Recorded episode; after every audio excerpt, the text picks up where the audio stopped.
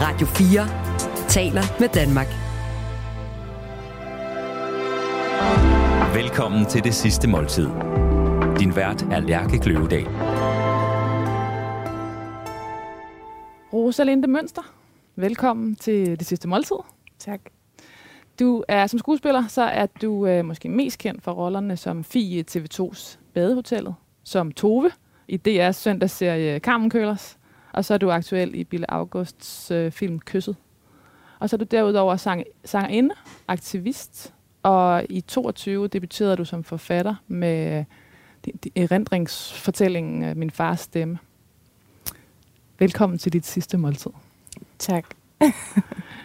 jeg har øh, skrevet nogle overskrifter til din nekrolog, som jeg gerne vil have, at du øh, forholder dig til, og i sidste ende øh, vælger en af de tre, jeg har skrevet. Og den første, den lyder sådan her. Fra landets bredeste tv-serier til avantgarde-teater og succes som forfatter. Og så har jeg skrevet kunstner, Rosalinde Mønster, er død.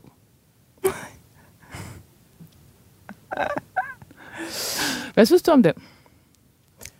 Øhm, den synes jeg er ret god, faktisk. Altså, der er mange ligesom, labels, man kan putte på dig, så derfor så blev jeg i tvivl om, kunstner faktisk ikke var det rigtige.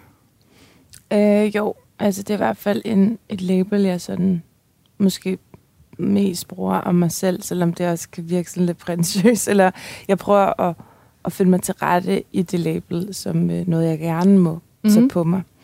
Øhm, fordi at øh, det at være skuespiller, der bliver man jo for det meste inviteret ind i andres projekter og visioner, øhm, men jeg har rigtig meget af mit virke, som også er en selskabende praksis, Øhm, og derfor er det også og vigtigt. hvad betyder det? Hvad, altså, hvad er det? En selskabende ja. praksis.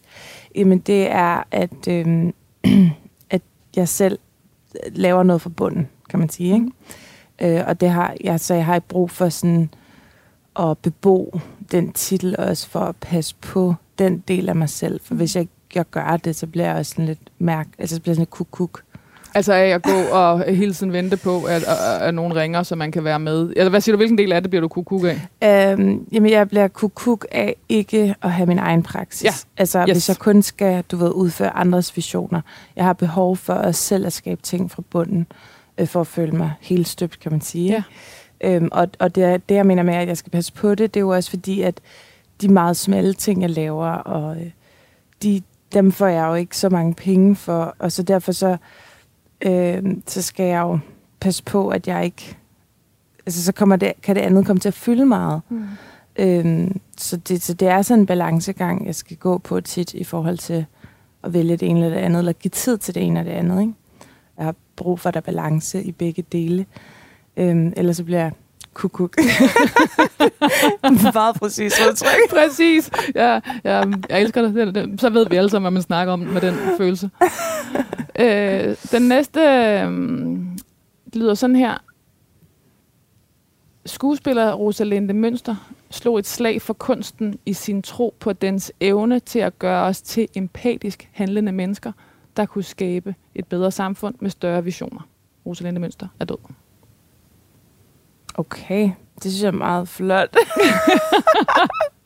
Den er fra Soundvenue 2018 i en omformulering. Så er der hvad? Har du forret? Nej, Jones, jeg er så spændt på det her. Wow. Så der er også noget, noget forestillingsevne, ja, vi kan se, om vi kan forestille jer, hvad det er, der kommer. ja, det, det, altså, skal vi, vi caller den med det samme. Ja. Fordi at uh, du, du er simpelthen den første gæst, der har bestilt en ren veganermenu. Ja. Og det er jo ret sindssygt, fordi hvad er det, vi er, altså vi er jo oppe på 110-15 programmer ja, efterhånden. Ja.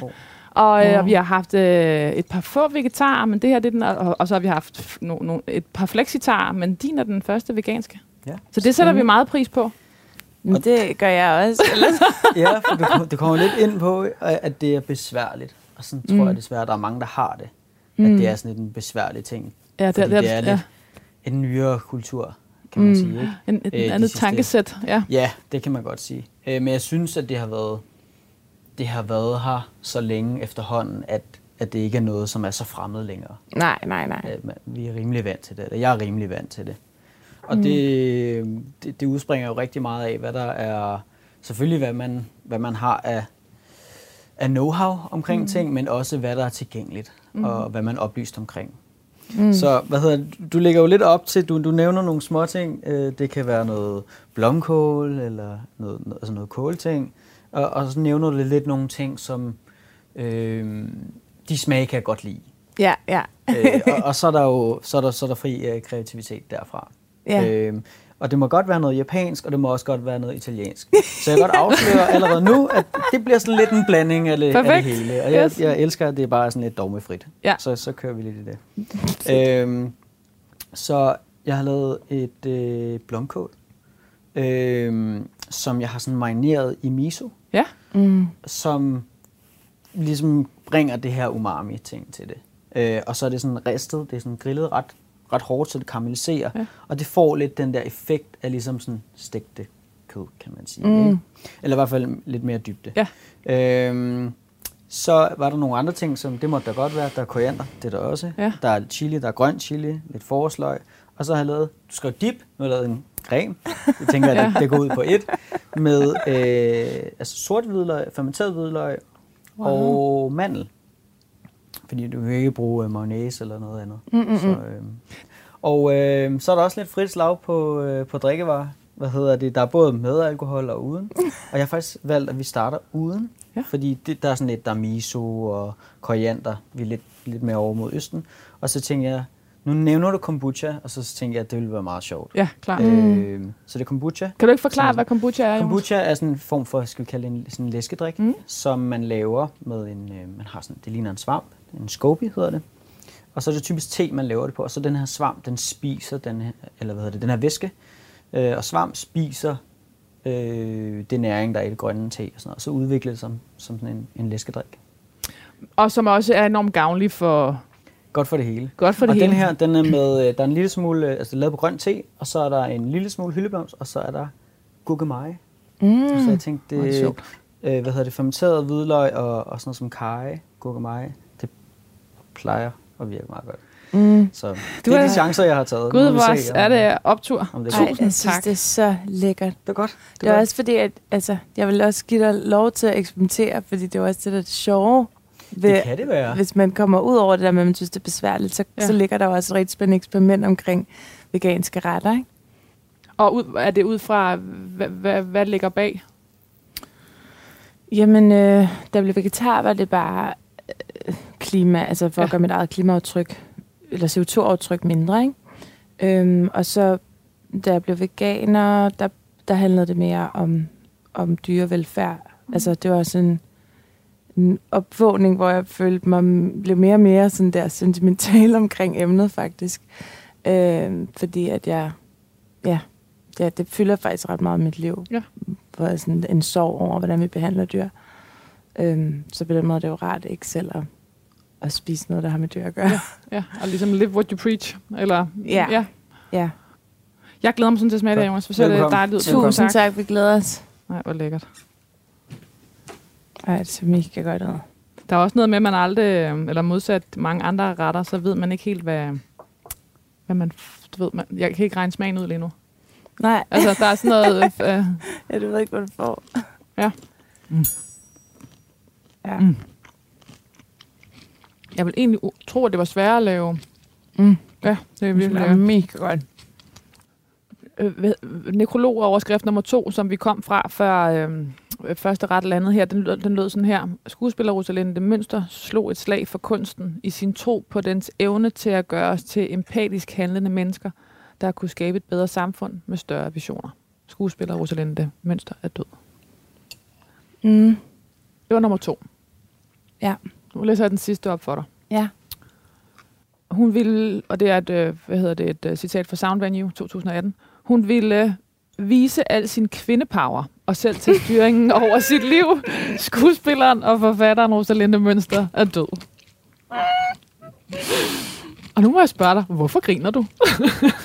Jamen, jeg kan godt huske den overskrift, altså, der er virkelig noget cringe over, at de der forskellige overskrifter, der er blevet lavet af med en. Altså, og som jo kommer fra noget, man har sagt, så man kan ikke engang sige sådan, det er løgn. det har jeg vist aldrig sagt. Det har jeg jo bare sagt. Kvindepower. Jeg læser lige alle tre for dig igen. Okay. Den første lyder, fra landets bredeste tv-serie til avantgarde-teater og succes som forfatter. Kunstner Rosalinde Mønster er død. Den næste. Skuespiller Rosalinde Mønster slog et slag for kunsten i sin tro på dens evne til at gøre os til empatisk handlende mennesker, der kunne skabe et bedre samfund med større visioner.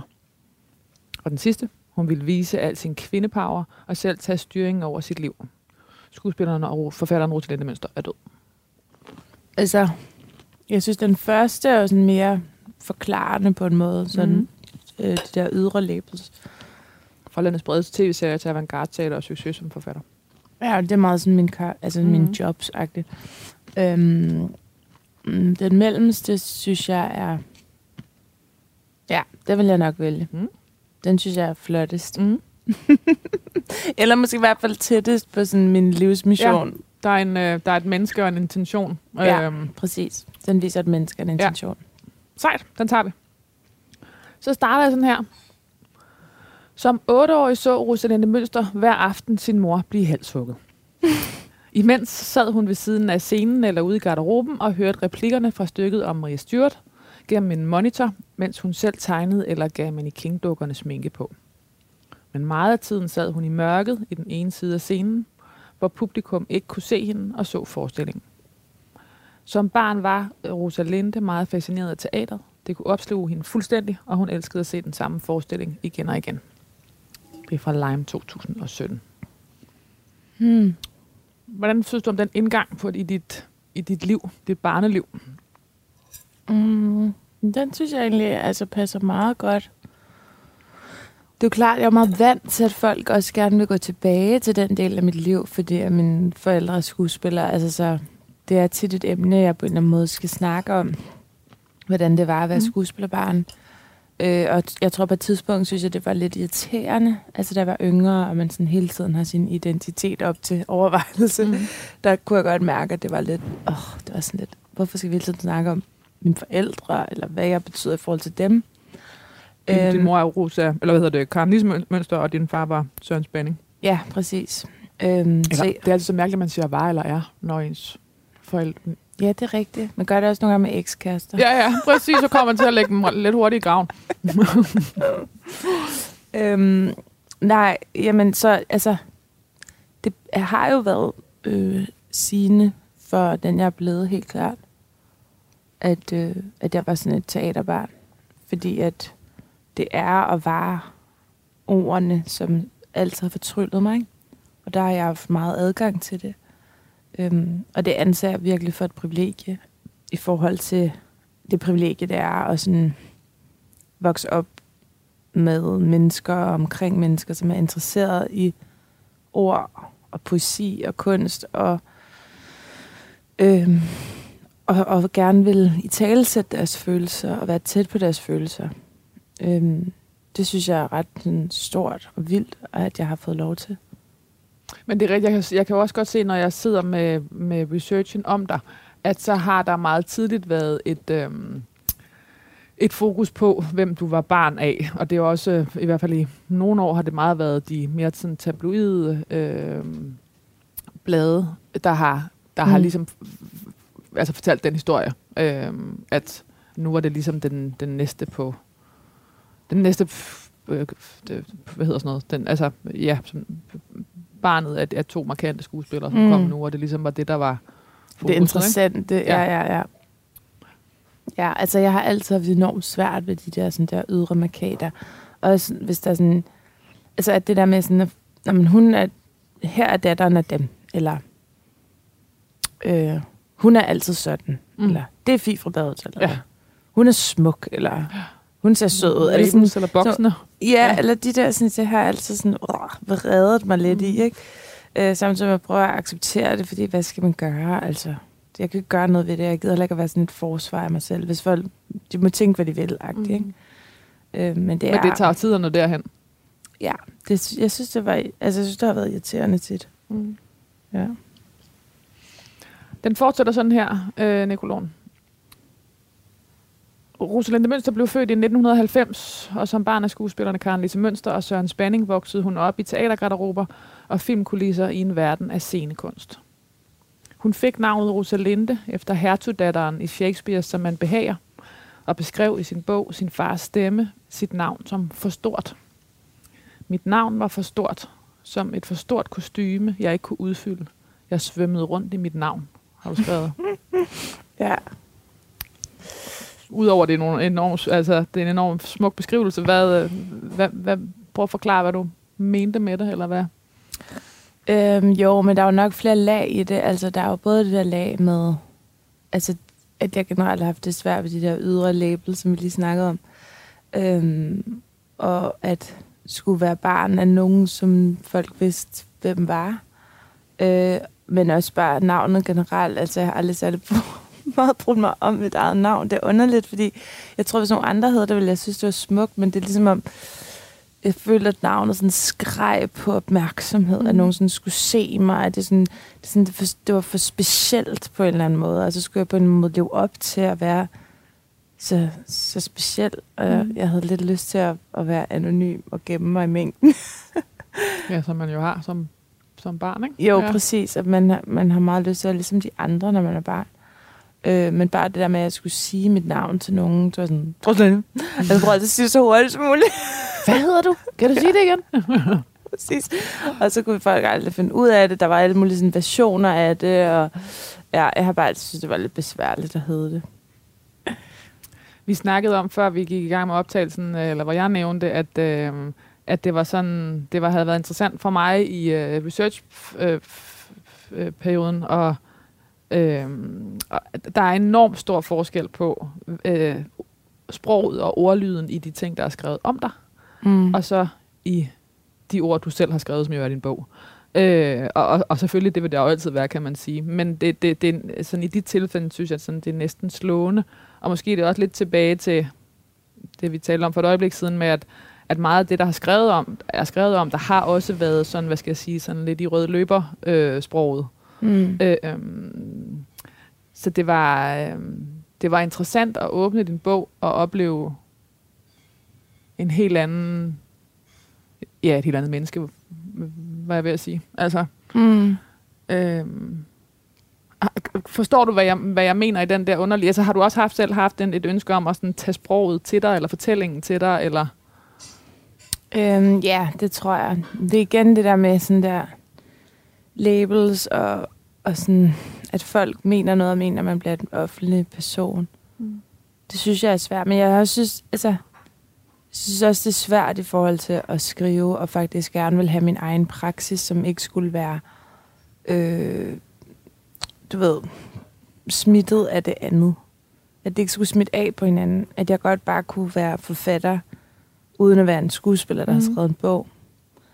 Øhm, fordi at, altså jeg begyndte at skrive dramatik, da jeg var 19, eller jeg tror, jeg begyndte, jeg begyndte at skrive digte, da jeg var 11, ikke? og så lavede min første film, da jeg var 16, og så begyndte jeg at skrive dramatik, øh, da jeg var ja, 19, og så har jeg bare lavet ting med sideløbende, og skrevet ting til mig selv. Og sådan, for mig er det jo virkelig et, noget, der fylder lige meget.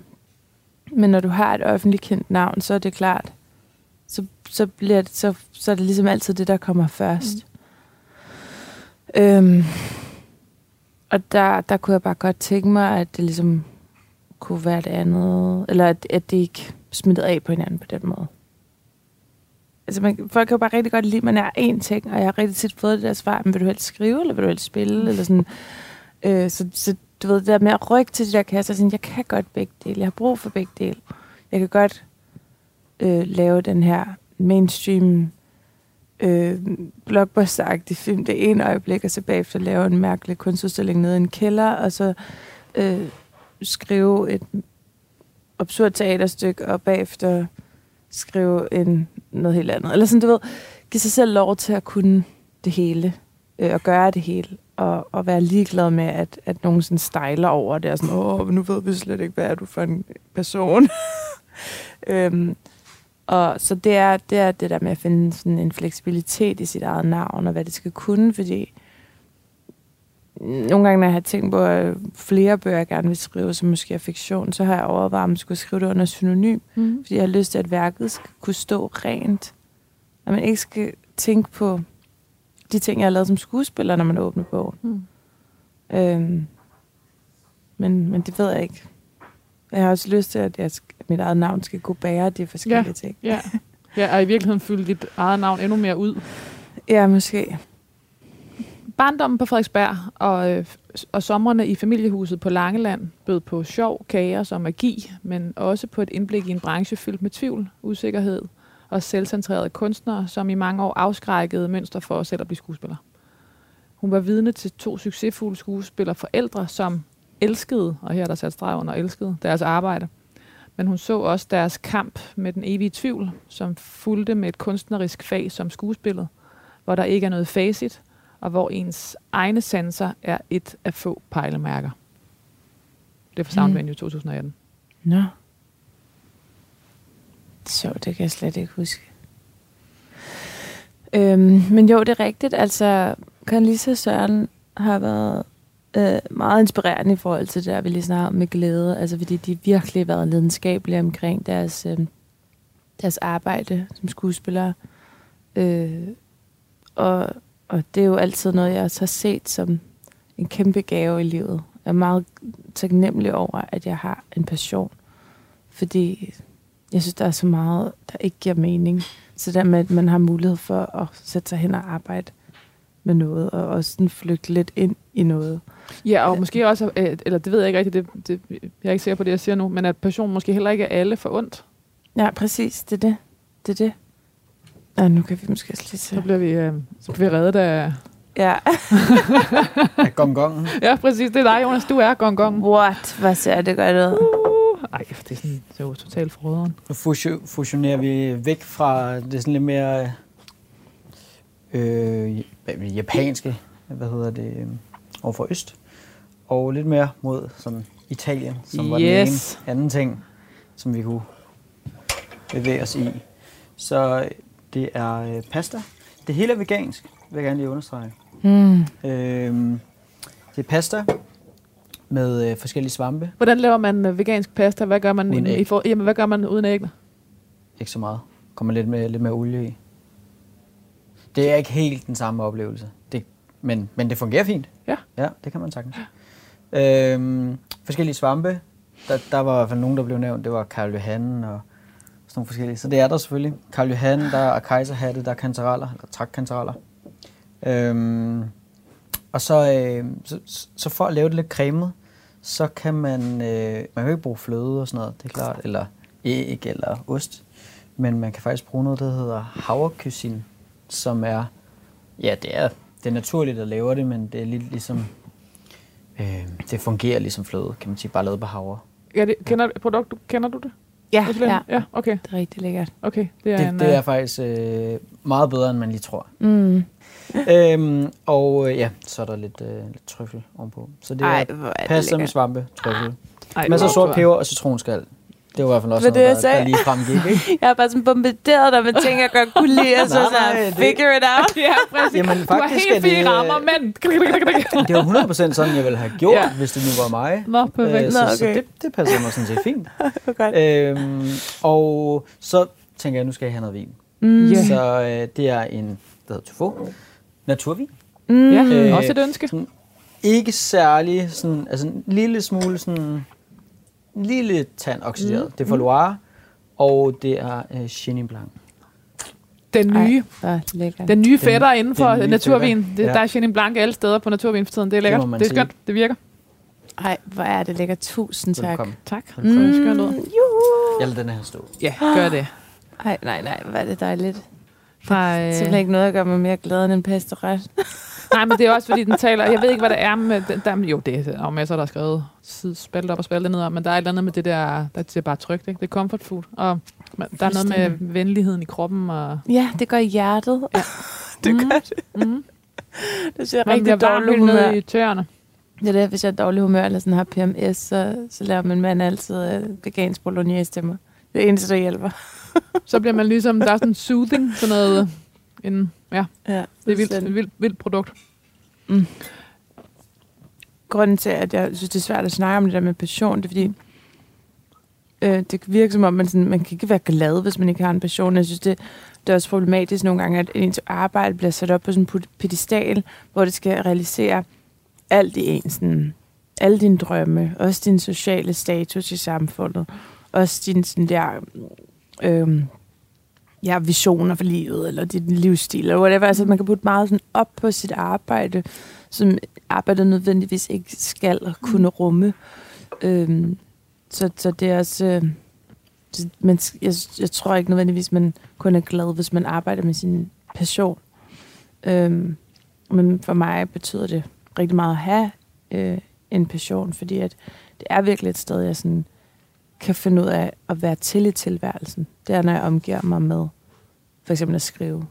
Og det, og det at skrive øh, er en mulighed for mig for at kunne være alene faktisk. Ja. Altså at jeg eller at læse, at jeg kan sætte mig ned og læse, eller skrive, og, og føle mig tilpas i mig selv, simpelthen. Altså, så det er sådan en, en måde at være i live på nogle gange, som gør det sådan bearable.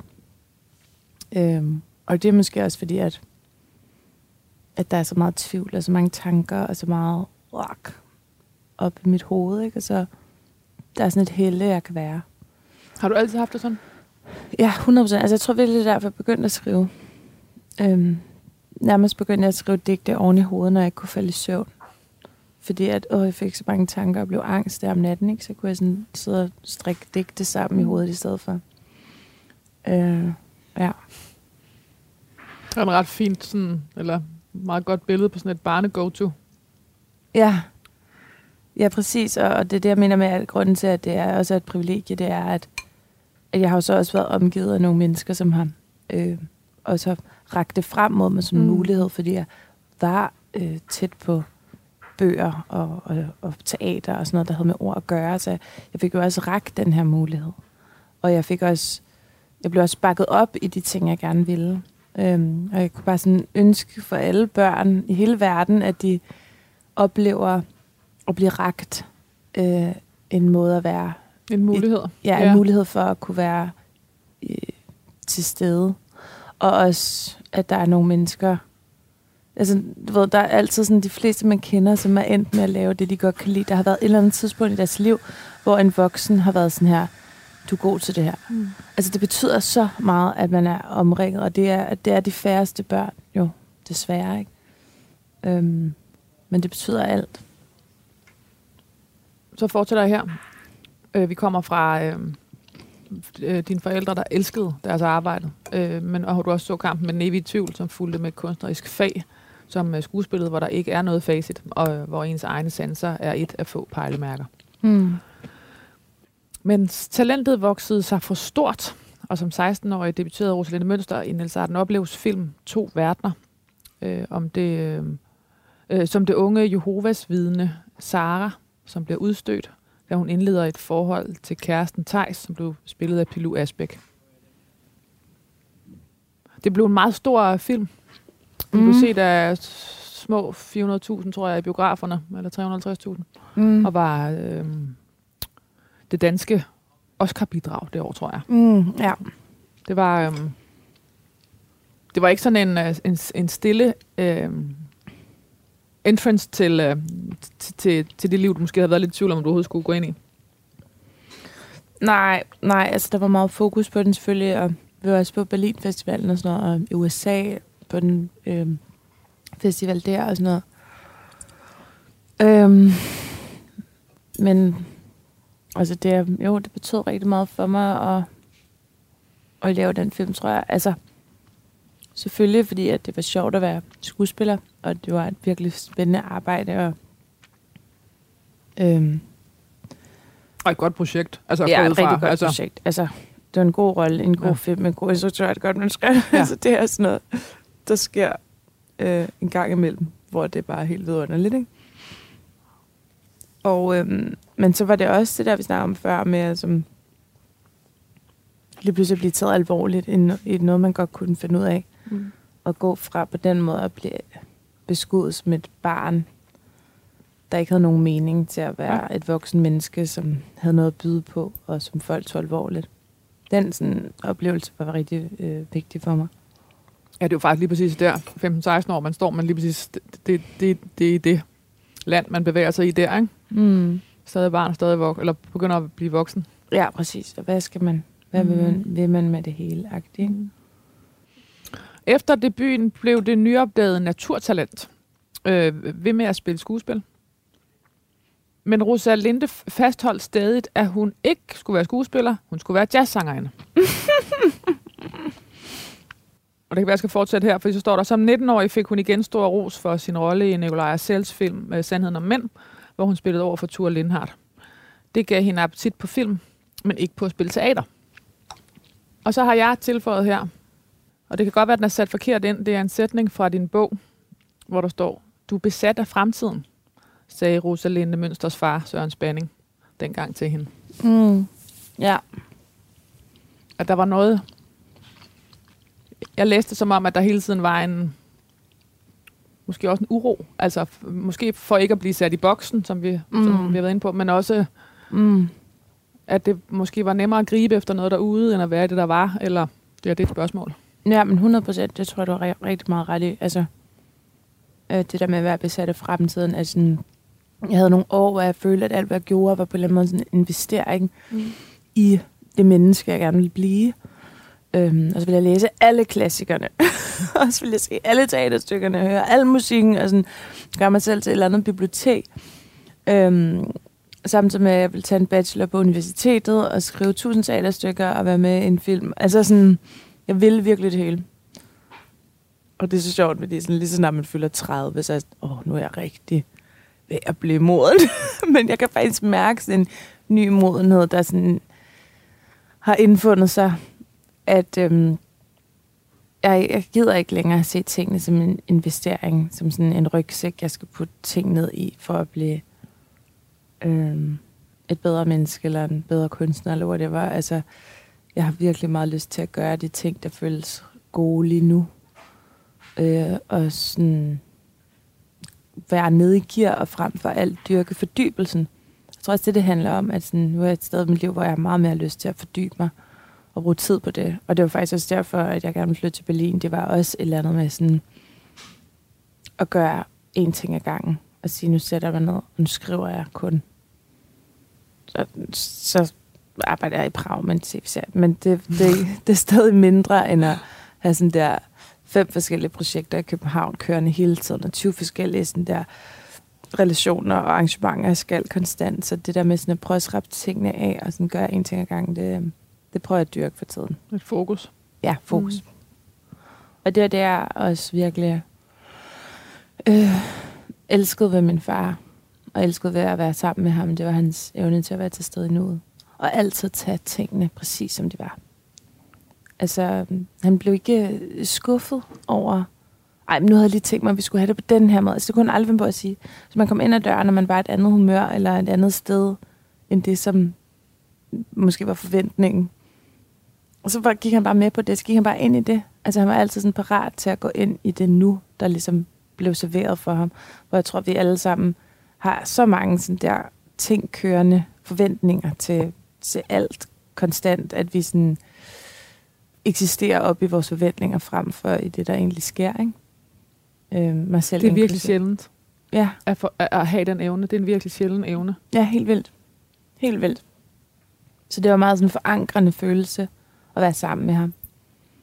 Øhm, og det er også derfor, at det var sådan et stort tab for mig, altså at miste ham. Øh, fordi det var sådan en grundsøjle. Sådan en forankring i, i nuet og i livet, som på en eller anden måde forsvandt, ikke? Jeg sidder bare lige og prøver at mm, sådan mærke efter, hvordan det måtte være. Det der med at, at blive mødt af den, øh, den forståelse for, eller den nysgerrighed på, hvor man er. Ja. I stedet for, ja, lige præcis forventningen om. Mm. Det, det er jo faktisk virkelig et ægte nu. Mm. Mm. Ja, det var ret fantastisk ved ham. Han kunne det. Og han var nemlig også meget, meget nysgerrigt menneske. Jeg prøver altså at beskrive i bogen, at selvom han ligesom blev ældre og ældre og mere og mere syg, så, så havde han sådan en gnist i øjnene. Sådan en, altså i hans sygdomsforløb, så var det, det var ikke ham, der havde problem med at være til stede. Altså det var mig, der havde svært ved at være til stede i hans sygdom på en måde. Og han var i sådan en der fuldstændig sindssyg accept af sin egen øh, virkelighed og sine egne omstændigheder. Og hvor, hvor du havde svært ved det, dels selvfølgelig fordi, at det er øh, så, så voldsomt at miste, Mm. men også fordi, at den... At hvad skulle man, eller hvad? Altså, hvad skulle, Ja, jeg tror bare, jeg sådan, øh, kom til at distrahere mig selv, eller dissociere mig selv, når noget var svært. Ikke? Men det er jo også, det sygdom er på en eller anden måde den vildeste prøvelse, ikke? fordi den er så... Øh, altså, eller langvarig sygdom. Øh, det er så svært at finde dens berettigelse. Mm. Mm. Og så fordi, at, at det sjældent ender særlig godt. Altså, Ja, ja. Det er, det, altså, det er vildt svært. Sygdom er vildt svært, fordi det minder os om alt, det vi ikke har lyst til at blive mindet om. Øhm, vi er jo, som mennesker vi er jo besat, apropos at være besat af fremtid, men vi er jo meget besat af ungdom, og alt det, der er friskt, og alt det, der er nyt. Jo mere nyt noget er, jo mere vil vi have det. Øhm, og når, du, når nogen, du elsker, er syge og bliver gamle, så skal du faktisk kigge i en helt anden retning. Du skal kigge på, på alt det, der har været. Alt det, der aldrig kommer tilbage. Alt det, der forsvinder og smuldrer og bliver væk og til støv. Det har vi ikke rigtig lyst til. og så er det også at gå ind i sådan en helt vild langsomhed i et sygdomsforløb. Mm. Ja, Altså, og jeg kunne, sådan, jeg kunne have lyst til sådan at afkræve af min far. Sådan, hvorfor, altså, vi skal vi ikke lave noget sjovt sammen, det der med, i forhold til at være besat af fremtiden. Jeg har så meget brug for, for at, at mærke vores relation, og for sådan at, at føle, at vi var tætte, så skulle vi have sådan nogle, nogle planer, eller andet, vi skulle i fremtiden. Og skal vi ikke tage på den tur, eller skal vi ikke gøre det der sammen? Bare et lille projekt, noget vi to kan gøre sammen. Fordi at, at det var det, jeg følte, så blev det virkeligt. mm. Altså, så, så, kunne jeg, så var jeg ikke lige så bange for, at han ville dø i morgen, hvis vi havde nogle projekter, Mm. ikke? Hvis man havde noget i kalenderen. Ja. Ja. Ja. Efter 3. Efter 3. G sammenstrikkede Rosalinde Mønster sin egen uddannelse. Hun tog nogle kurser, læste hos skuespiller Lars Mikkelsen og startede sit eget teaterkollektiv, hvor hun selv skrev og spillede med i forestillinger.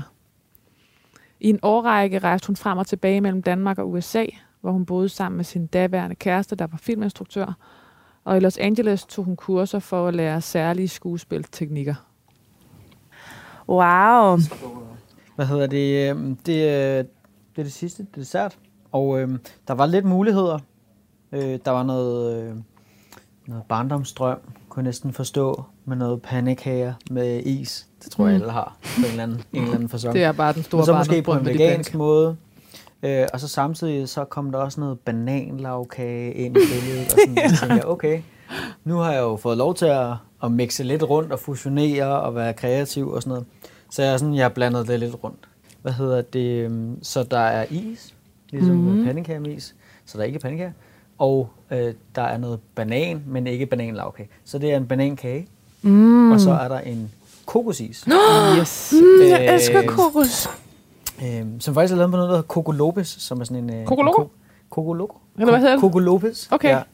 Ja. Øhm, og så øh, er der... Øh, Altså, hvad er det? rest. Hvad er Coco Lopez? Det er sådan en, øh, en kokoscreme, øh, creme, Okay. kan kalde det det, som Okay. er ret intens og Ja. meget sød. Ja. Oh, Mm, Øh, er det sådan ikke i sådan en karton? Jeg, jeg tror faktisk, det er på dåse altid, man får dem. Okay. Jeg er ikke helt sikker, om man kan få dem på karton. Det kan godt være.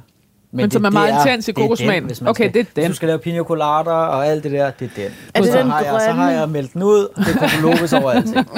Sådan er det. Fedt. Du caller den. Så er der lidt restaurant kakao, og så øh, skal vi kalde det en chokoladesauce, men øh, lidt espresso og, øh, og chokolade. Mm. Hvor kommer den her øhm, Ej, hvad, hvad jeg synes, det er lækkert. øh, dessert øh, tanke fra? Jamen, det var faktisk fordi, at min øhm, livret er... Øh, min yndlingsdessert er bananasplit. Okay. Eller bananlavkage, og sådan der pandekager med is. Altså bare sådan de mest børnede desserter, ja. der er, er helt klart min yndlings. øhm, men sådan, altså, på mange måder, altså, er jeg meget sådan en comfort food person. En enkelt gang søgte hun ind på teaterskolerne i Danmark og kom helt til den sidste prøve i Odense, men da hun ikke blev optaget, valgte hun, at det ikke var vejen for hende, skrev de i Sound Venue, Venue 2018. Ja, det var meget behendigt sådan, på et afslag. Så sådan, men jeg har heller ikke lyst. Ikke desto mindre blev Mønster står der her, og kendt, Rosalinde Mønster, kendt i den brede befolkning som skuespillerinde. Rigtig mange danskere lærte hende at kende som den handlekraftige stuepige Fie på badehotellet. En rolle, der blev hendes store folkelige gennembrud. Altid ordentlig. Øh, navigerede Fie rundt i intrigerne øh, gennem fem sæsoner af den populære tv-serie, lige indtil Rosalinde selv sagde stop, og derfor ikke var med i 6. sæson. Det filmen fra 2019. Rosalinde Mønster havde brug for øh, forandring. Hun holdt meget af arbejde på badehotellet, men trængte til et nyt kapitel i sin karriere. Mm. Da hun sagde øh, farvel til badehotellet, stod hun samtidig midt i et vendepunkt i sit liv, som også havde en indvirkning på den beslutning, eller på hendes beslutning. Hun boede halvt i USA, halvt i Danmark og crashede ofte i sin forældres kælder og rundt omkring hos venner, når hun var i Danmark. Det var rådløst, men sådan kunne hun bedst lide det dengang. Men så gik Rosalinde og hendes kæreste fra hinanden. Det var en stor omvæltning. Næsten samtidig fik hendes far en blodprop. Rosalindes barndomshjem blev solgt, hendes familie forandrede sig. Det var voldsomt.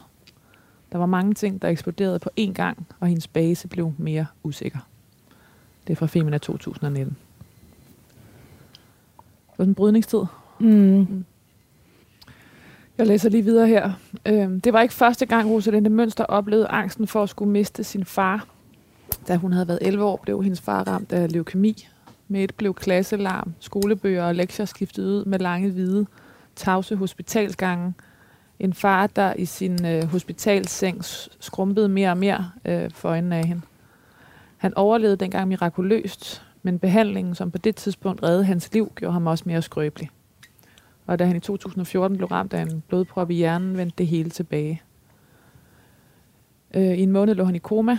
Ingen vidste, hvilken tilstand han var i, heller ikke om han vendte tilbage til livet. Men Søren Spanning slap med en lammelse i venstre side, og familien var lettet. Rosalinde Mønsters far var i seks år bundet til en kørestol, hvor han vekslede mellem vrede over sin skæbne og lykke over bare at være til. Søren Spanning døde i december 2020, og selvom Rosalinde Mønster var forberedt, tog sorgen over. Det, der står meget klart, når man læser, både når man, altså i researchen er der, men også især selvfølgelig, når man læser din bog, det er jo at det der med, at altså din fars sygdom og hans helbred Mm. øh, har fyldt en virkelig, virkelig stor del af dit liv. Altså, du har været Mhm. 11 år første gang, du blev ligesom introduceret til tanken om at kunne miste ham, formoder jeg. Mm. Øh, jeg ved ikke, Mm. hvor meget du blev pakket ind, øh, men, men, men at, at, at, at, at det der med at have et, et menneske tæt på, der er så... Der, der er ja, døden nær, eller mm. i hvert fald meget, meget syg.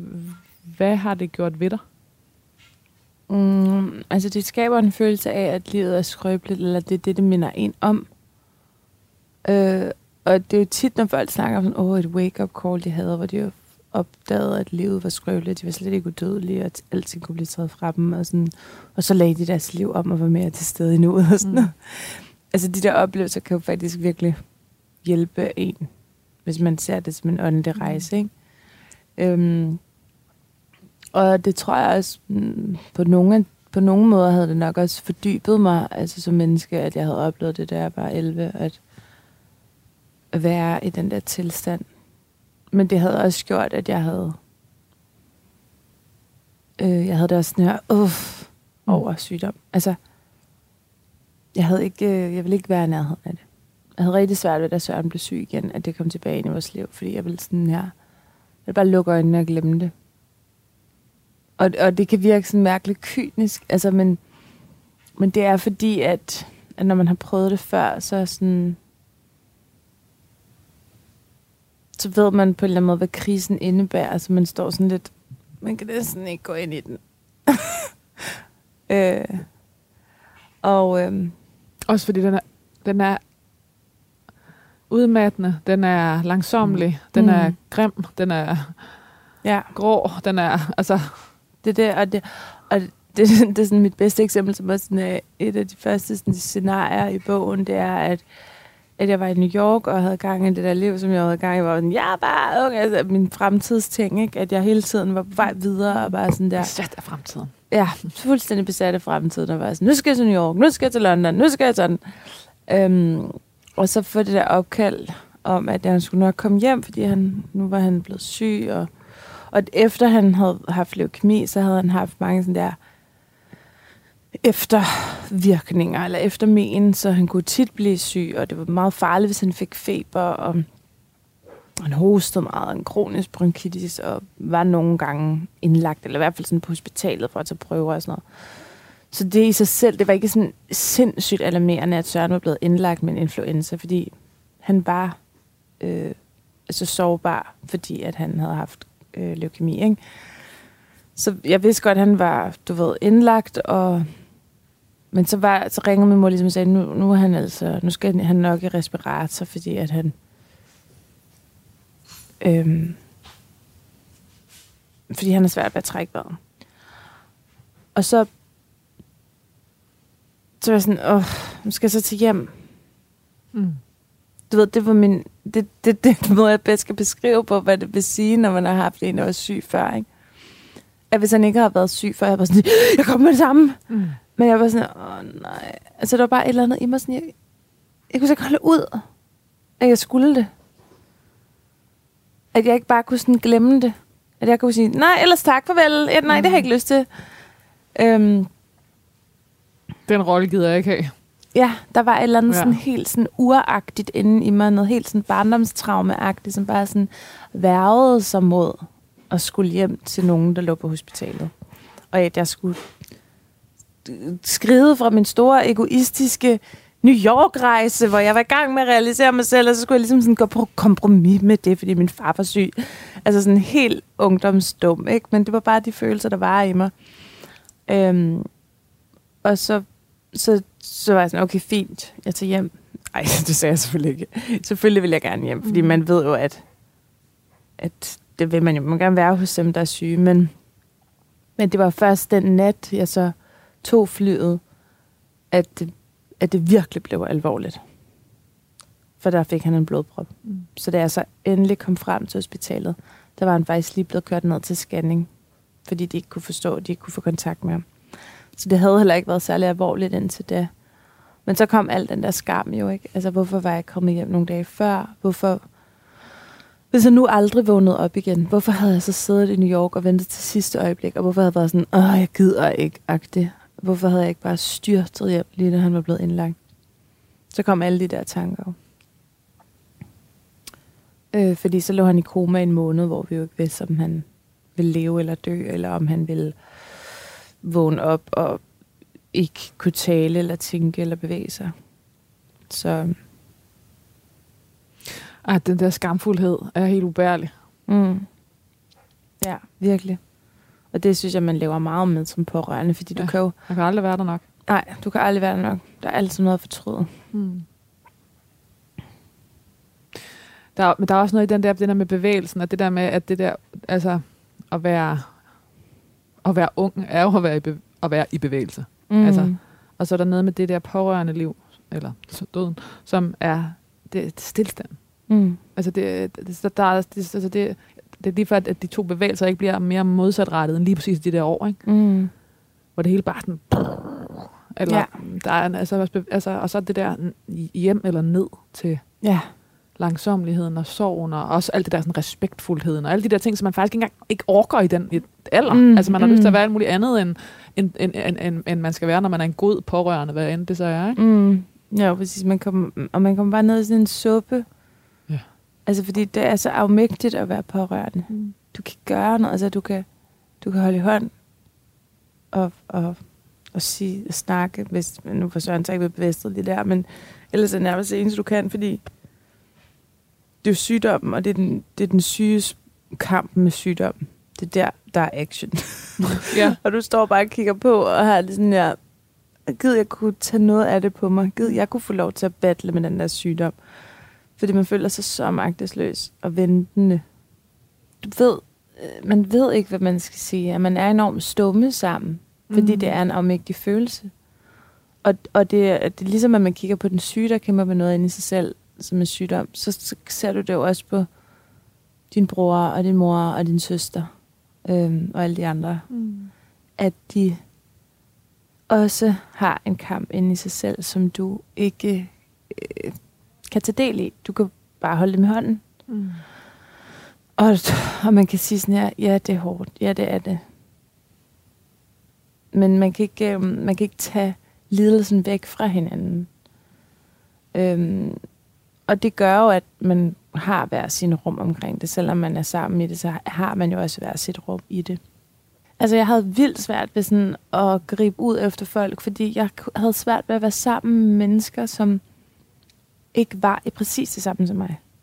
Jeg havde slet ikke lyst til at, at, at snakke med nogen, der ikke vidste, hvordan det var, at deres far lå på intensiv. Og det, det var der jo ikke så mange, der gjorde.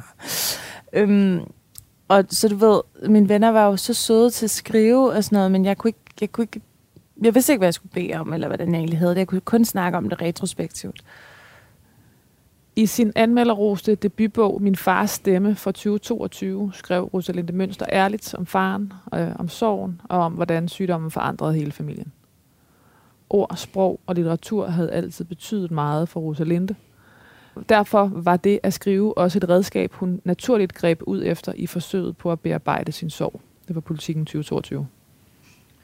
Gennem skriften portrætterede hun sin far gennem barnet, øh, gennem barnets og, og den unge kvindes blik. Rosalinde Mønster skrev om kærligheden og klaustrofobien, om at være splittet mellem ønsket om at være tæt på sin far, og samtidig længselen efter at flygte fra sygdommen og dens konsekvenser. Det var fra Christi Dagblad, også i 22. Øh, bogen var et redskab til at forstå forandringerne og det, der foregik inden i hende, til at finde et sprog for sorgen. Mm. Det er meget præcist skrevet. Ja. Er din, hvor bor din sorg i dag? Øhm.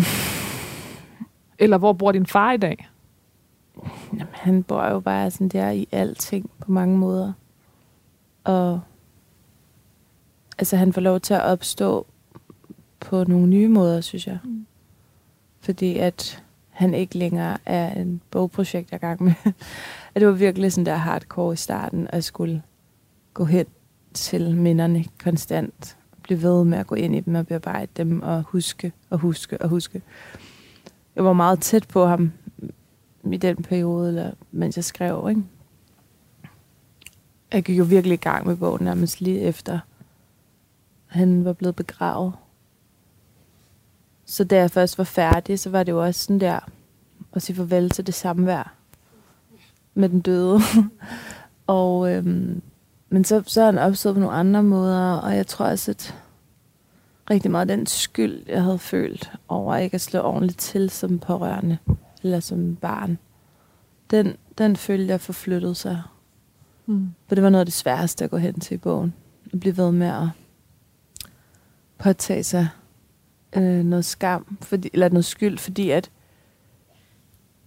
jeg går meget op i sådan at gribe i egen barm. Der er mange ting ved min familie og min historie, som er enormt sådan solstrålagtigt.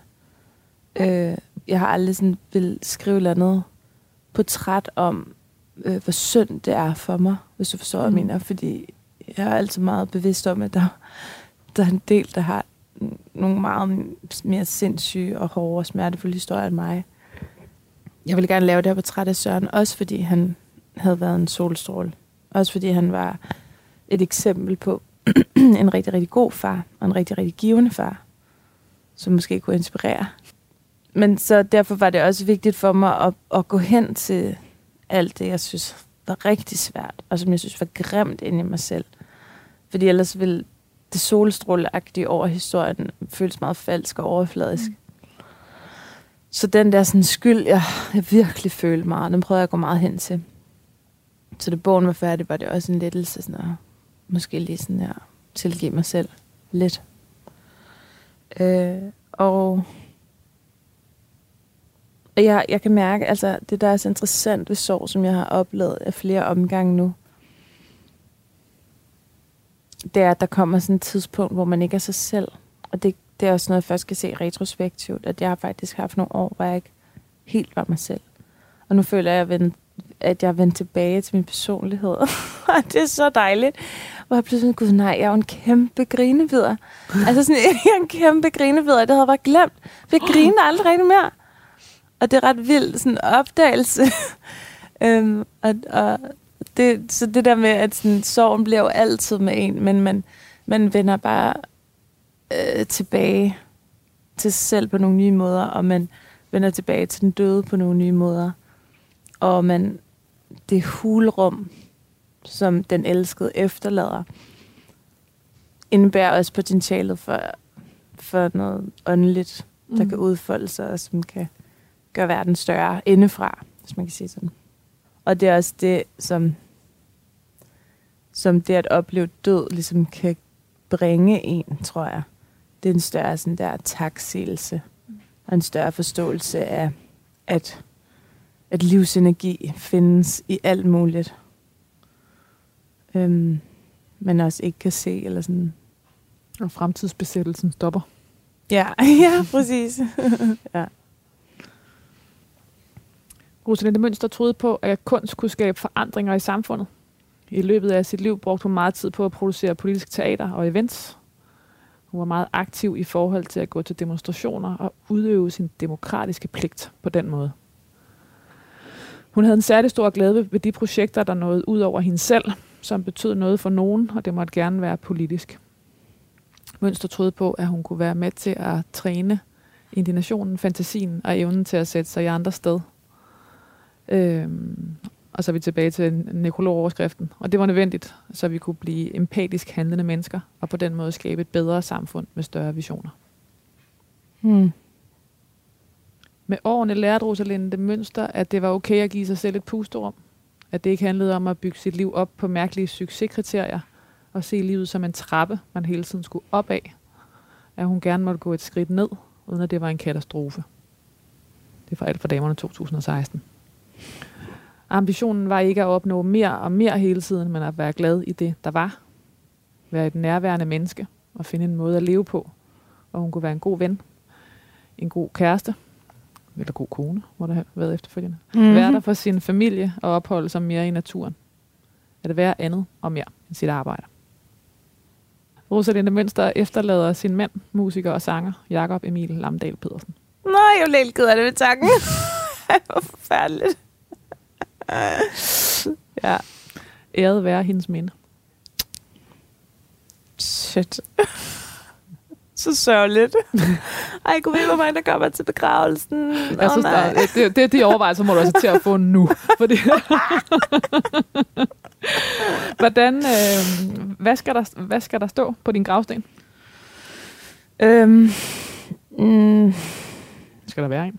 det kan være, at det skal være um, et Edith Sødergren citat. Mm.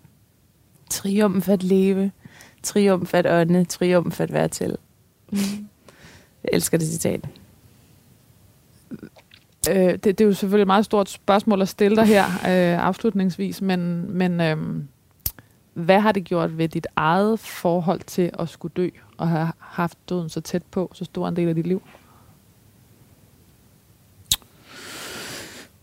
Altså, jeg vil sige, heldigvis har jeg altid været undtaget at have sådan der dødsangst. Det har jeg faktisk aldrig rigtig sådan dyrket. Nu har jeg dyrket mange andre former for angst, men øh, ikke lige den. øhm, Det kan komme. Ja, det kan altså komme. Det kan man håbe. Det kommer nok i dag. øh, nej, jeg har, ikke, øh, jeg har ikke så meget sådan der dødsangst. Men jeg tror, at det der, vi snakker om før, det der med at, at gøre livet større indefra, Mm. blive ved med at udvide og, og gøre plads til, til noget indre og åndeligt frem for alt muligt ydre. Og det bedste, vi kan gøre, det er ligesom at være, være til stede og bevidste i det glimt, vi lige opsår. Øhm, og nyde det med alle vores sanser, mens vi kan. Rosalinde Mønster, tusind tak, fordi du vil være min gæst i det sidste måltid. Tak for det, velkommen. Tak for mad. det smagte så godt. Radio 4 taler med Danmark. Nekrologen er skrevet på baggrund særlige artikler fra Soundvenue 2018, Femina 2019 og 2021 og fra Politiken 2022. Derudover er der brugt artikler fra BT 2017 og 2022, Christi Dagblad 2022, fra Lime 2017, Jyllandsposten 2020 og alt for damerne øh, 2016. Det sidste måltid er kok Jonas Frank. Det er klipper og producer Kasper Risgaard. Det er researcher Anna Paludan Møller. Agnete Schlikrol er øh, fotograf. Og jeg hedder Lærke Kløvedal, og jeg er din vært på programmet. Husk, at du kan lytte til de over 100 andre gæster, vi har haft med i programmet. Og hvis du kan lide programmet, så husk at abonnere på os og give os også gerne en anmeldelse. Tak fordi du lyttede med.